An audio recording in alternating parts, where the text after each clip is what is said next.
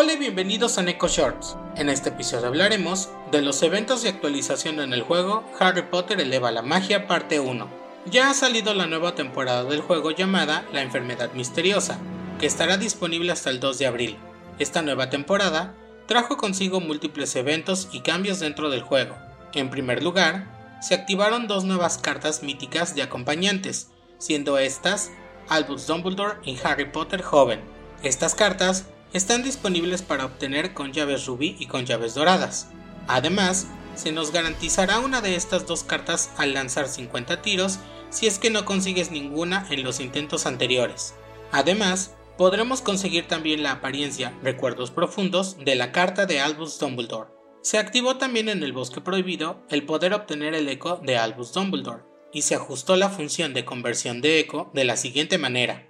Cada eco puede convertirse 50 veces, las primeras 10 seguirán costando oro y cristales de eco, pero las siguientes 40 costarán gemas o esferas de conversión, que es una nueva moneda agregada al juego. Cambiar a un espacio diferente durante la conversión de eco ya no costará cristales de eco adicionales, y ahora los jugadores podrán elegir entre conservar o descartar el resultado de cada conversión, pero si lo descartas, seguirá costando como un intento de conversión. Se ha habilitado además el capítulo 1 de la nueva historia La enfermedad misteriosa, y se añadieron logros de temporada que tienen como recompensas atuendos de temporada y más. También se agregó el evento Conoce a los prefectos.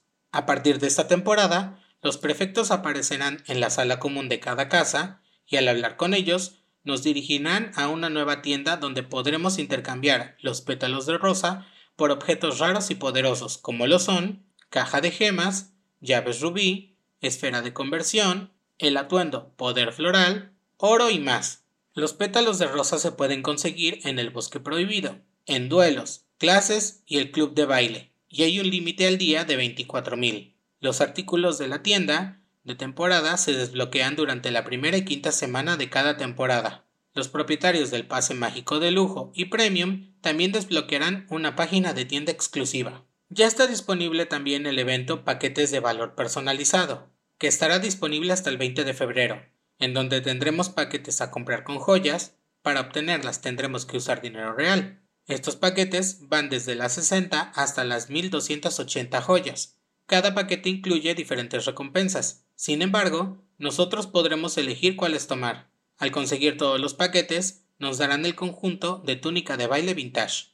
Se añadieron también dos nuevos bailes, uno de los cuales aún no está disponible, y para su estreno recibiremos 500 de oro como recompensa tras hacer cualquier baile. Además, se agregó recompensa de hasta 1200 de oro por hacer los bailes, y ya está activo también el desafío de baile de compañeros, donde tendremos que superar las puntuaciones más altas de los compañeros en bailes para obtener recompensas como frasco de caparazones Thriller, cupón VIP de la Madame, entre otros. Sígueme en el siguiente short para saber las demás novedades de esta actualización. Nos vemos pronto en el próximo Neko Shorts.